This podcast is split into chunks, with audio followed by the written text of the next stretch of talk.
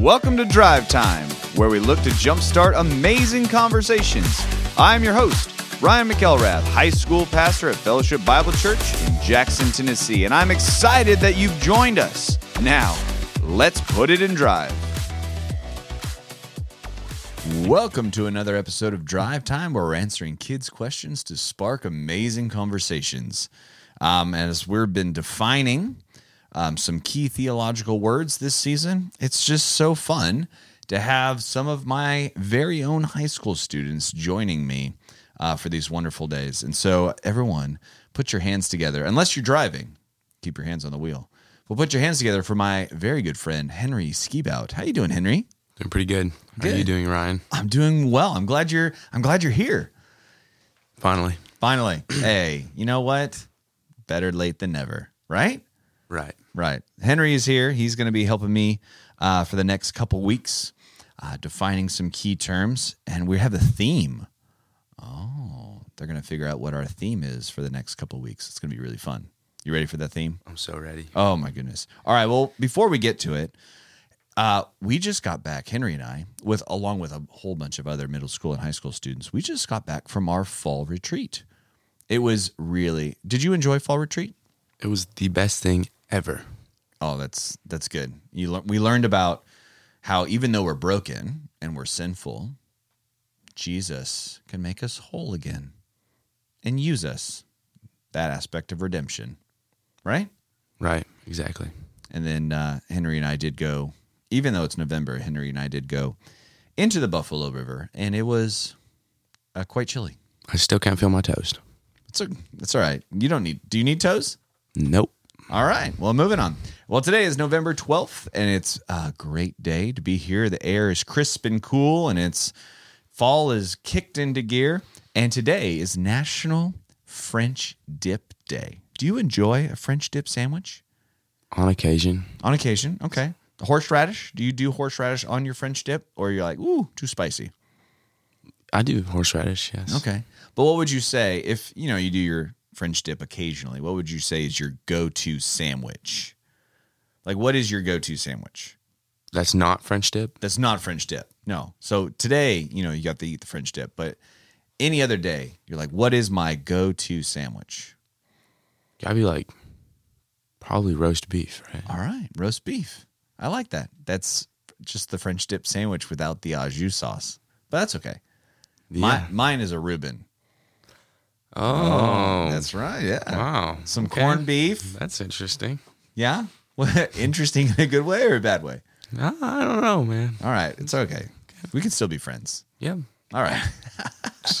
so, hey, what's your favorite sandwich out there? You know, for a lot of kids, it's peanut butter and jelly. It's still a staple. But I don't know. Share with your families. What's your favorite sandwich? And maybe have a sandwich night.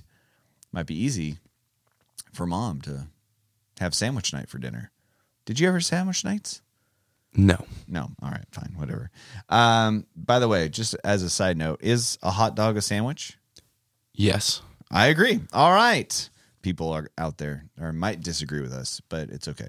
Hot dog, sandwich. All right, moving on. Hey, we're going to define some words. We're going to do the best part of this podcast, and we're getting into it.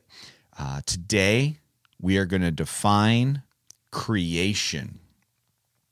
Now, everyone out there, their mind automatically goes where? When I say creation, where does their mind automatically go in the Bible? Genesis. Genesis, Genesis 1 1. In the beginning, God created the heavens and the earth. Perfect. And we know the story of creation, a lot of us. We know that God created light, and we know that He created the waters and the land and the plants and the animals, and eventually us, made in His image. We talked about that. But there's so much other aspects of creation um, that we want to talk about. And we there's so many other places in God's word that call God a creator God and give reference to the fact that he is the creator of everything. Right? There's a lot of different psalms that talk about that. Henry's going to read us uh, Psalm 121 verses 1 and 2. Go for it, Henry. I lift up my eyes to the hills. From where does my help come? My help comes from the Lord who made heaven and earth. David is crying out to God and he is acknowledging that God, where does his help come from? It comes from God. And what what is that aspect of God? It's he is all knowing, he is all powerful. He's at the top because he is maker of all things. Because if God is creator of heaven and earth, that means he existed before creation. So God is the cause of creation. The universe and the world and the heavens is caused by God because God is infinite. God has always been. And so God is a God of creation. That's what David's saying. But then there's the there's an aspect of ongoing creation. In Psalm 139, David says, "For you created my inmost being. You knit me together in my mother's womb. I praise you because I am fearfully and wonderfully made. Your works are wonderful. I know that full well." And so creation does have this definition of the beginning, right? In Genesis, and all of the things and all the fun all the fun days that we can talk about of, of God creating the world. But then there's an aspect that Henry read about, acknowledging how powerful God is because of creation.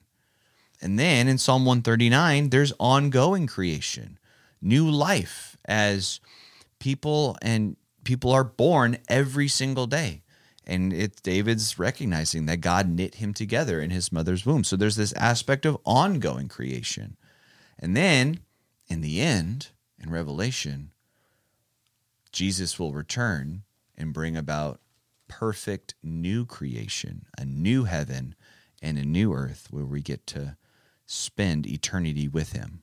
So God is the creator of all things, and he continues to be creator God as he is in control of all things. And so, my question for you is to enjoy creation, to enjoy God's creation, where do you go as a family? Or do you take time to go out and enjoy God's creation together?